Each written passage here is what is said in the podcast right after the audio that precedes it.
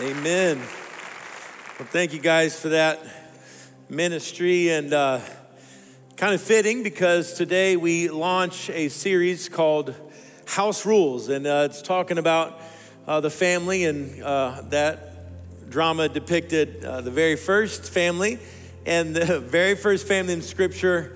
Uh, had some dysfunction in it. And so did pretty much every family following that. And we talk about family quite a bit uh, but it's because we all kind of have one in some form or fashion. And so, um, so we're going to launch this series. If you have a copy of God's Word, go to Luke chapter 2.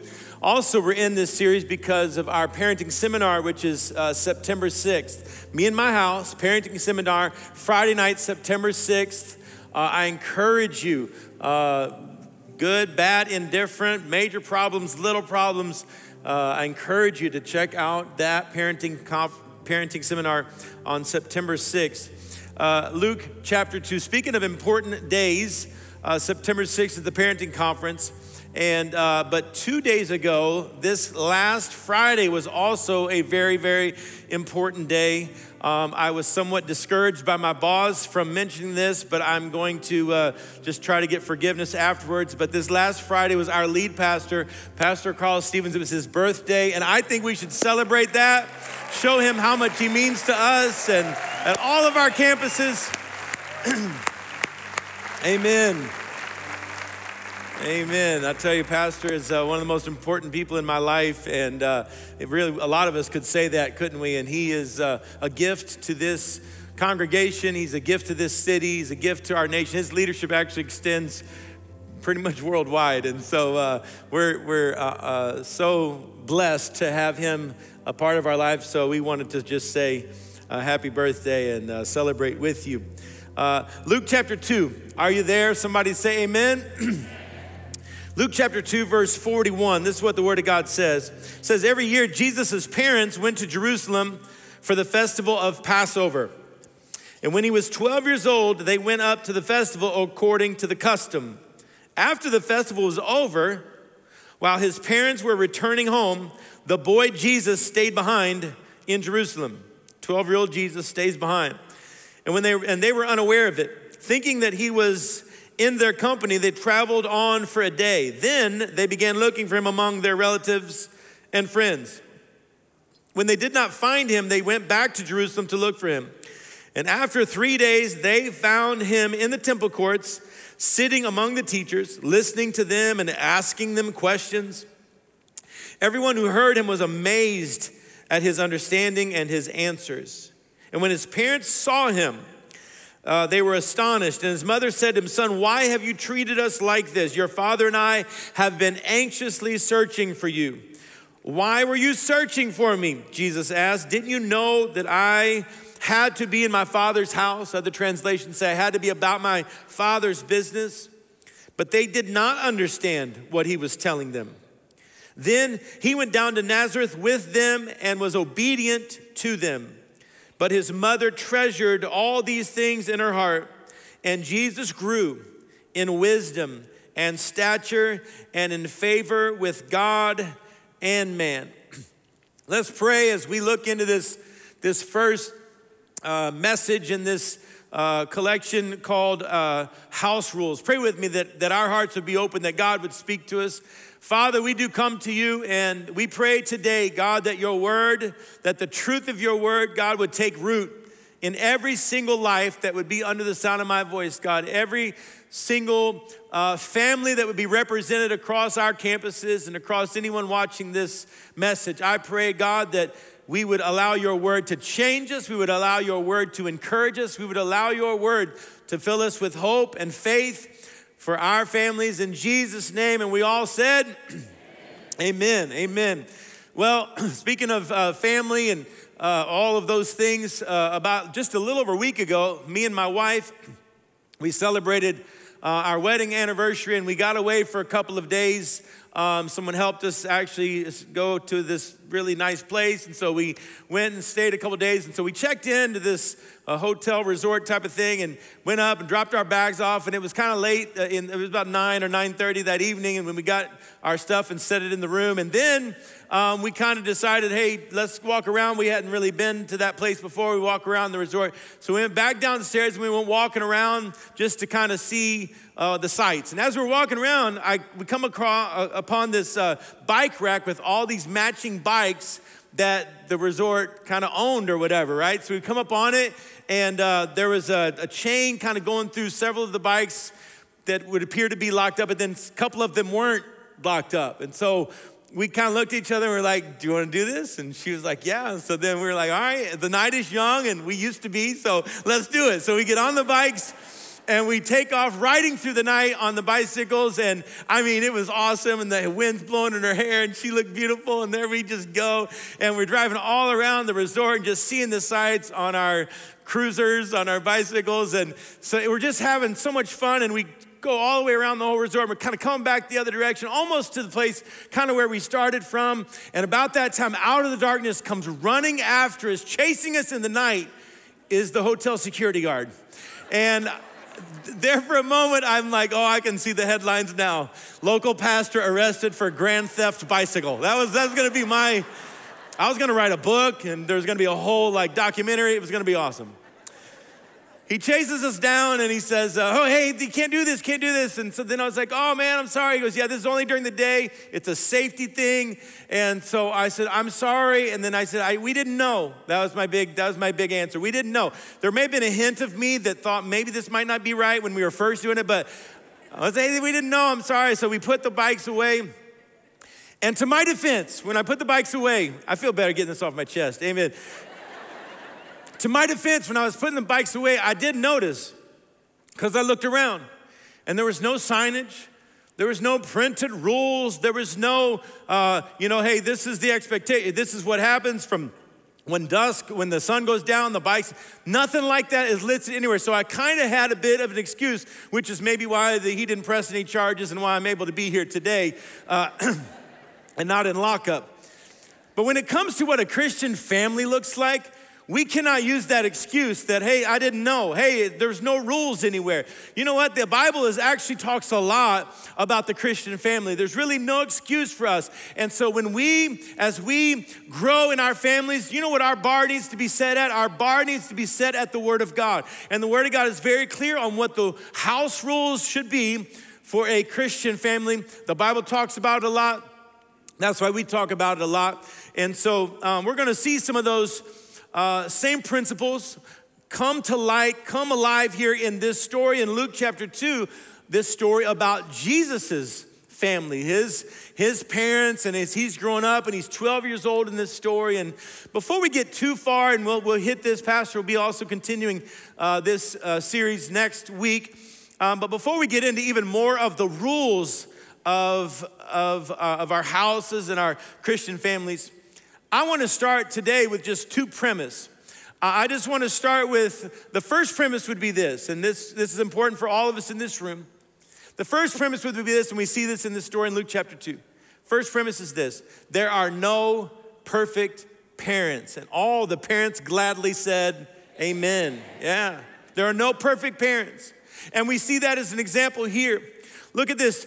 Uh, Jesus' parents, Joseph and Mary, now, can you imagine the screening process that went around, uh, that, that God went through to pick who was going to be uh, the parents of his one and only son? Can you imagine that screening process? Can you imagine that the number of boxes that Joseph and Mary had to check in their personality traits and the way they dealt and their patience level and their devoutness to God? I mean, they were probably really, really good parents, but even even in really, really good parents, we see that they were not perfect. In verse 43, the festival's over and the parents were returning home, but the boy Jesus stayed behind in Jerusalem. This is the very first home alone right here.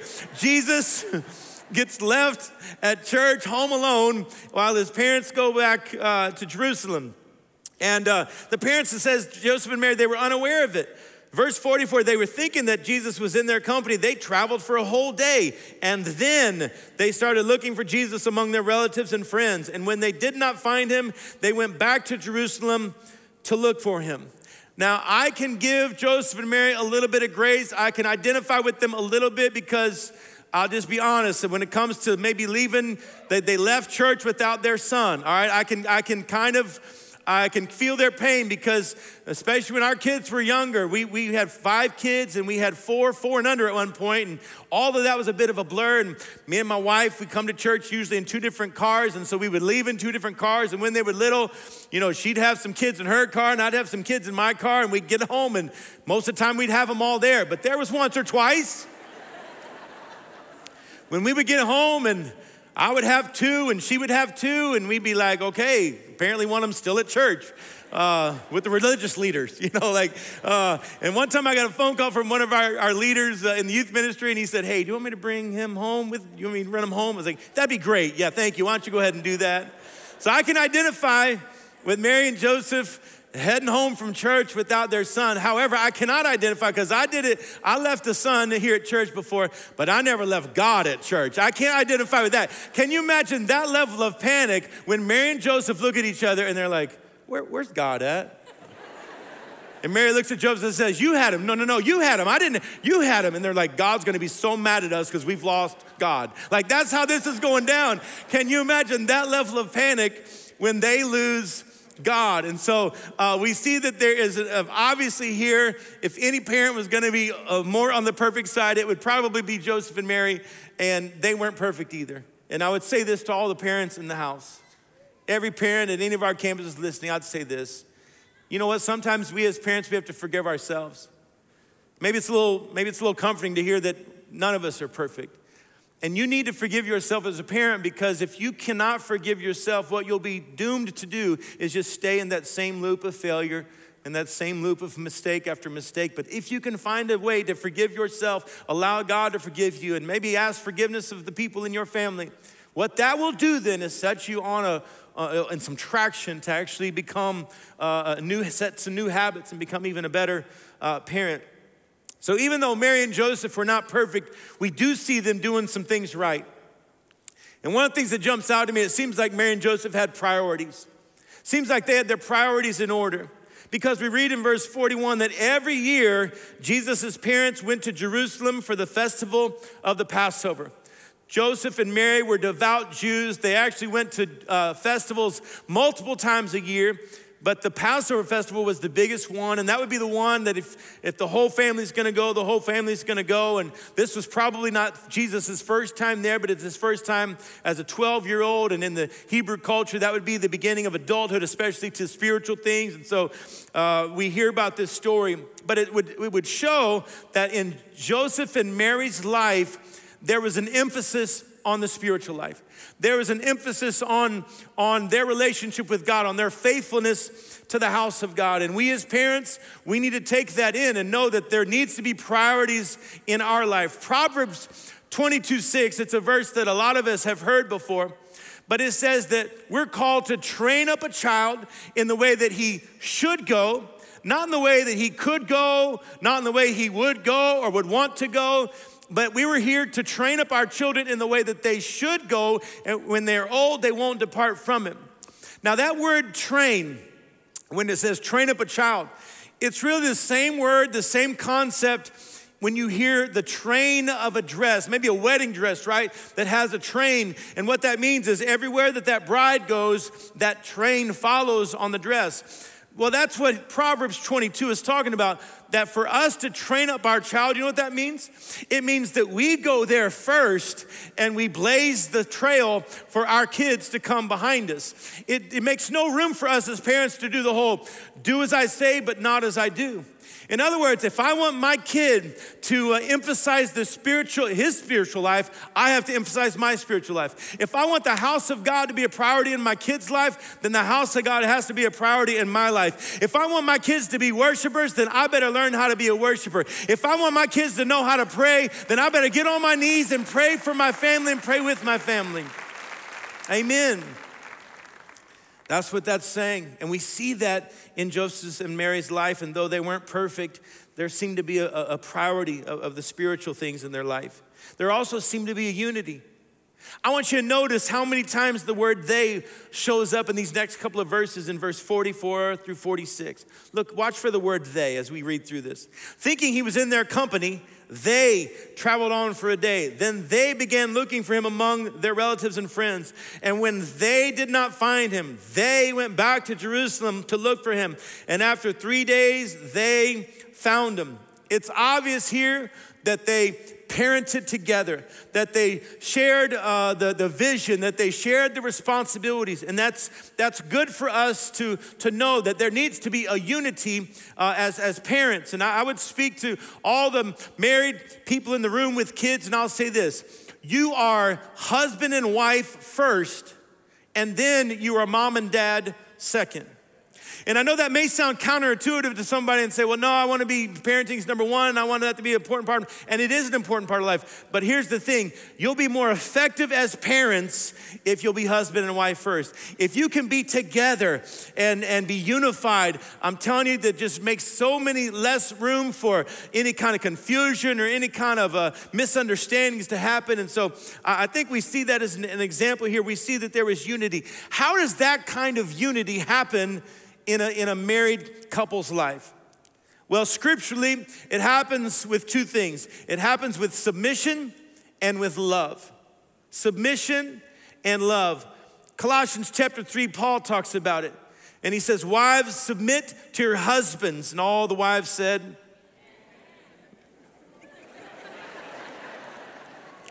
I'm sorry, someone thought I said three of the wives said.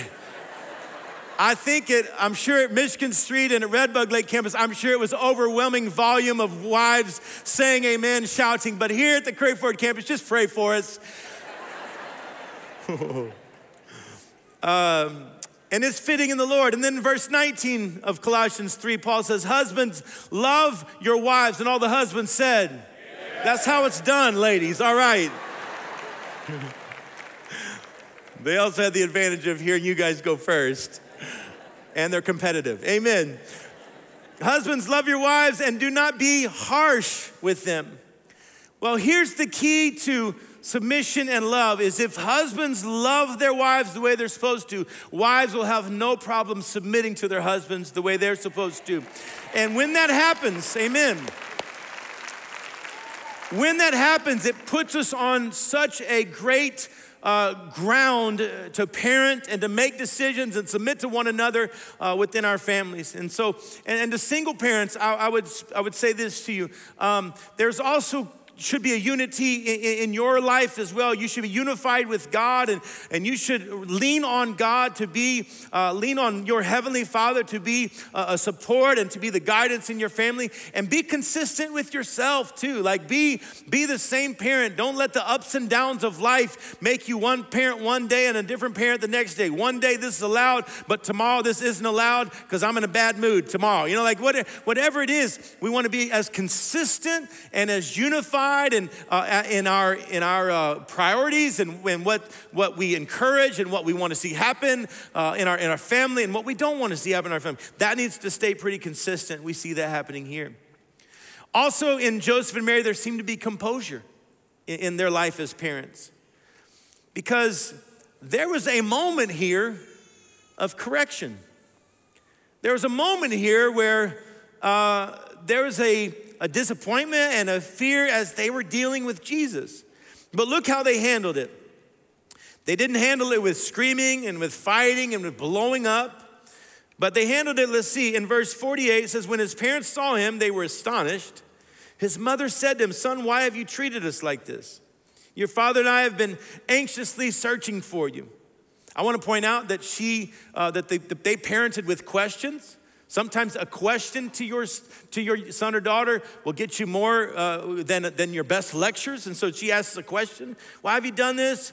And then Jesus asks him, Why were you searching for me? Didn't you know I had to be about my father's house and my father's business? But they did not understand what he was saying to them. Look at verse 51. But his mother treasured all these things in her heart. Even in this moment of, of correction, uh, they were careful in their communication. She was care- it would, it would imply that they didn't roll into the scene and start yelling at Jesus in front of everybody because they got there and they watched some of this go down. And when that time of question and answer, when that time of public forum was over, then they went to Jesus and they had a discussion. I see some students right now poking their moms saying, Can you listen to this part really good? Amen. Now, they seem to be careful with their communication. That's so important for us as parents. Charles Cooley he was a sociologist, He's, he was known uh, as the dean of sociology. And he had a concept called the looking glass self. And that concept uh, means this he said that your self perception and your self esteem are largely determined by what you think the most important person in your life thinks about you or how he or she actively expresses his or her opinion of you. And all of us, maybe, maybe, uh, maybe some of us that are, that are parents, we can remember back to when our parents were that person. They were the person that meant the most to us. And maybe what we thought they thought of us or what they said about us, it really formed kind of who we are and how we felt about ourselves. And now maybe you serve in that role in someone else's life. That's why it's so important to keep your composure. Harsh uh, words can do so much damage, and so many times it would take so many positive words to undo what just one or two negative words will do. So, as parents, we would want to strive to keep our composure, to be clear with our communication, be clear with our expectations with our kids, and be clear about the consequences when those expectations are not met. And so that premise is there that there are no perfect parents. And the second premise that I would bring out of this passage of scripture is, is, this that there was only one perfect child. And no, I'm not talking about your child. Amen. All right. There, I'm sure there's some, you know, new parent that's thinking, I don't know, he's pretty perfect. Uh, but give it a few days. Okay. Uh, there was only one perfect child. And we read about him here in verse 46. They find Jesus 100% God, 100% man. They find him in the temple court, sitting among the teachers, listening to them and asking them questions. Everyone who heard him was amazed at his understanding and his answers. And when his parents saw him, they were astonished. You've heard people talk about teens and they say, oh, my teen thinks they know it all. Joseph and Mary's teen, he didn't think he knew it all. He knew he knew it all. Like he was God. Can you imagine that? Jesus grew up in a larger family. He had uh, uh, four brothers and at least two sisters. Can you imagine if Jesus was your sibling? That kind of pressure? Oh, they just, my parents think he can do no wrong. He could not do any wrong. He was God. And even in the midst of that perfection, there were still moments of communication challenges. There were still moments of unmet expectation. And there was also uh, seasons and time allotted for growth. And we need to understand that when we're dealing with, with, with, our, uh, with our kids. And in verse 52, it said, In Jesus, he grows in wisdom and stature and in favor with God and man. He, he's not growing anymore uh, into any more of God. He was, he was already God. Matter of fact, I walked into my house on thir- last Thursday, and, or a week ago Thursday, my, uh, my uh, son was hosting a high school young men's Bible study. And right when I walked in the door, they were kind of finishing up. But they said, Pastor, we have a question because they'd been in this discussion. I said, Yeah. And they said, uh, they said, when Jesus was a baby, did he know he was God?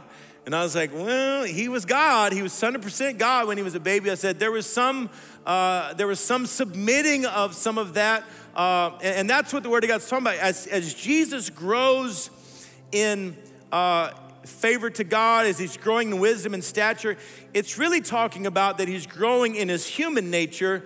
But there was no room for him to grow in his divine nature because he's, he's always 100% God. But he's growing in his human nature. He's growing in his understanding of, of that divine nature within him. And as that as that adolescence fades away and as that infancy fade away, fades away, it allows more of that deity to shine forth, and that's what's going on there. And even in the midst of that, Jesus is growing. Jesus, uh, is, Jesus is obedient to his parents. Look at it in verse 51. This is God. He's 100% God, 100% man. But look, in verse 51, it says that Jesus went down to Nazareth with his parents, with them, and he was obedient to them. Jesus submitting himself in, under the authority of his parents, even though he's God. It's a great example for us. Paul talks about it, uh, that in Ephesians chapter 6. He says, Children, obey your parents. And that word obey is stronger than, than honor. It's, it's a strong, it's a word of decision. It's a word of intent that daily I make a decision to come under the authority of my parents. That's what Paul's saying there. Children, obey your parents. And he says, in the Lord. He gives reasons why we should do this. First reason, because we're Christians. He said, obey them in the Lord. He says, for this is right. That's a second reason because it's the right thing to do. He says, Honor your father and mother, which is the first commandment. Another reason why we should do this, because it's a commandment. And he says, So that it may go well with you and that you may enjoy long life on the earth. It brings blessing. Paul is going through giving these reasons why obedience to parents is so important. And I want to speak to every young person, every son and daughter that would be under the sound of my voice at all of our campuses watching anywhere. I want to say this because sometimes we get confused about this. As a son or a daughter, you can be obedient to your parents without being obedient to God. But you cannot be obedient to God without being obedient to your parents. And all through a couple of decades of youth ministry, I've seen a lot of students who are very passionate about God and very much trying to submit themselves to God while they're not in right relationship with their parents or not in obedience to their parents. And anytime I would see that, and of course, something that we would address periodically. But listen, as part of our relationship with God, there must be obedience uh, to our parents. And all the parents said, Amen. Yeah. We see that in Jesus' life that there was obedience, but there was also growth. There was a, a time for him to develop.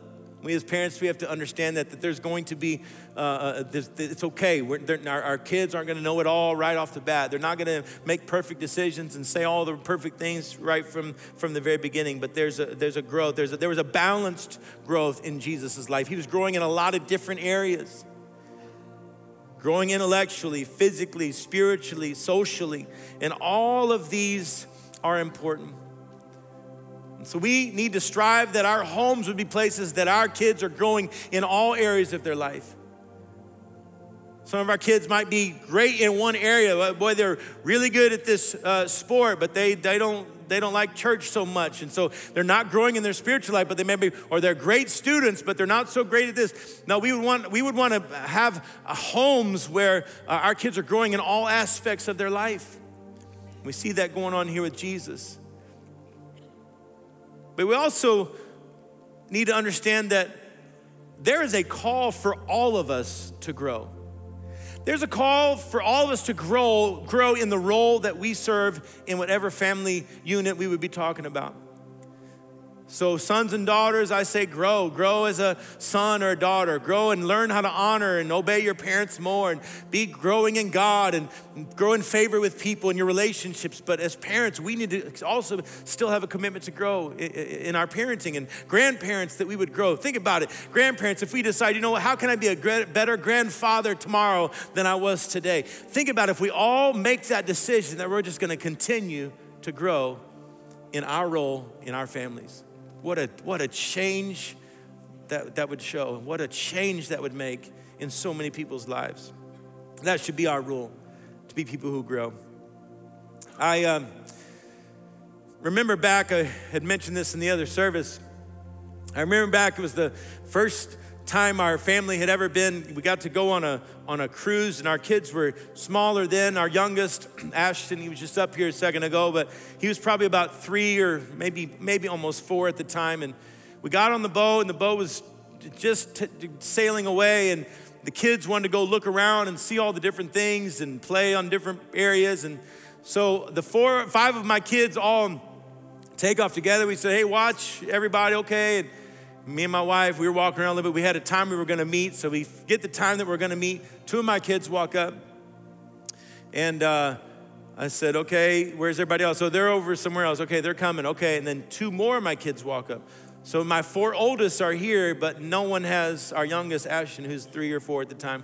So I said, where's, where's Ashton? Oh, he's with them. I said, no, he's not with them because they're right there. Look, he said he was with you. And uh, so then all of us, six of us, we were in absolute frantic panic because it's not just leaving the church. This is now on a boat in the high seas. All right, this is not good. And uh, I see the looks that some of you are giving me. Please give me grace. The statute of limitations is already passed on this, so don't get any ideas. Now we went frantically. I know what Joseph and Mary talking about. We are anxiously searching for him. As, as hard as I've ever searched for anything or anyone. And it was only a couple of minutes, and he was with some crew members. He never even knew he was lost. He was just having a party, just meeting people and doing his thing. But man, I know what that was like to be frantically searching. It makes me think about verse 48. When, when Joseph and, and Mary, and Mary says, Jesus, we've been, we've been anxiously searching for you. And it, and it makes me want to ask you this question How anxiously have you been seeking after Christ to be a part of your family? How anxiously, how compelled have you been to make sure that Christ is included in your family, in your life? Because it can happen to all of us, right? We can get so busy going here, going there. All of a sudden, we turn around and it's been quite some time since we've seen the presence of Christ in our situation, in our life. A lot of times, it'll be some big catastrophe that makes us realize it. Don't, don't, don't, don't wait for some big moment, some big moment of loss or some big catastrophe be the thing that makes you realize that you've been going for quite some time without Christ. I know for sure that here at, uh, at one of our campuses, I know for sure that there are a lot of situations, there are a lot of circumstances, and you need the presence of Christ to be real again in your family. There's probably some hurt, some unforgiveness, some disappointment, some unmet expectations, and maybe today is your day to search for Jesus again, to find Jesus for your family or to find Jesus for you. Would you bow your heads, close your eyes all over this room? With nobody looking around here at the Curry Ford campus, at one of our other campuses, if you're here today, and before we even talk about your family, if you're here today and you just be honest, say, you know what, life caught up on me. I, I started kind of going here and there, and, and I, I walked away and I left Jesus behind, and I realized that I need Jesus in my life. Maybe you've never served God, maybe you've never surrendered your life to God. Today, is the day of salvation. Today's the day that you seek Him. And when you seek for Him with all of your heart, the Word of God says you will find Him. He'll be found to you, He'll be a rewarder to those who earnestly seek Him.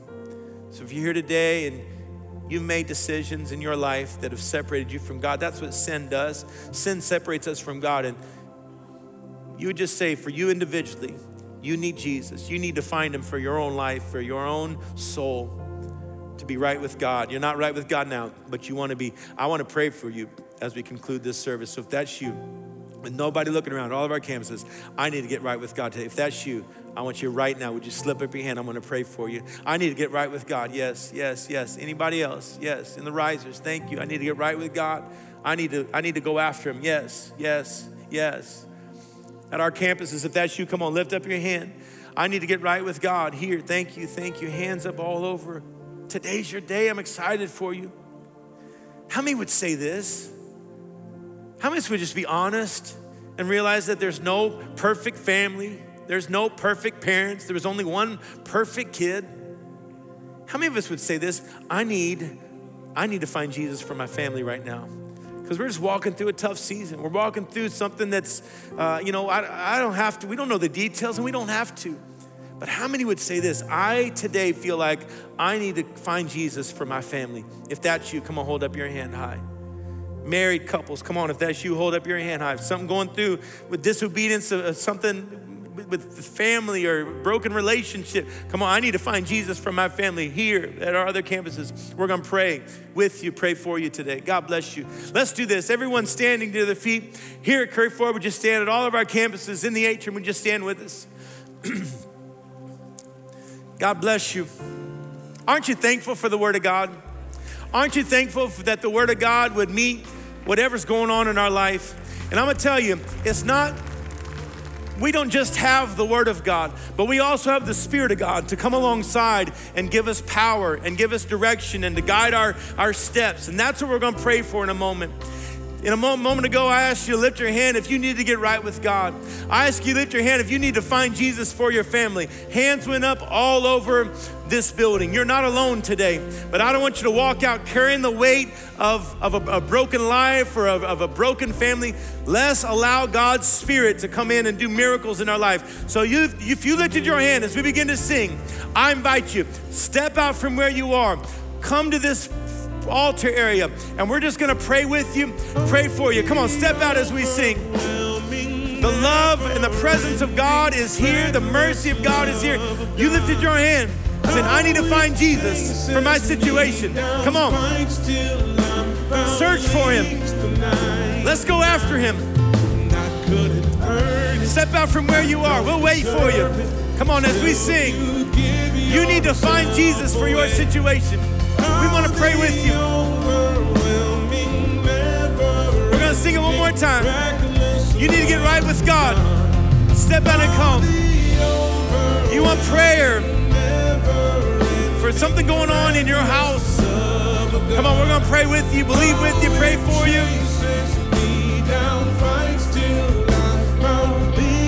Thank you, God. deserve it.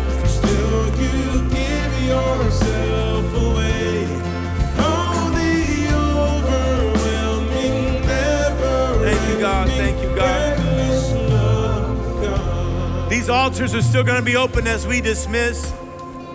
I speak a blessing over you, blessing over your families. Hey, Jesus is, is in the center of your family, right where he belongs. Reach out to him, he's there. Pastor John's going to close in prayer. God bless you. Father, in Jesus' name, we thank you so much for your presence in this place. Thank you for speaking your word through Pastor over our lives today, Lord. And we know, God, that you've drawn these to these altars, Lord, through that word and by your Holy Spirit, Father.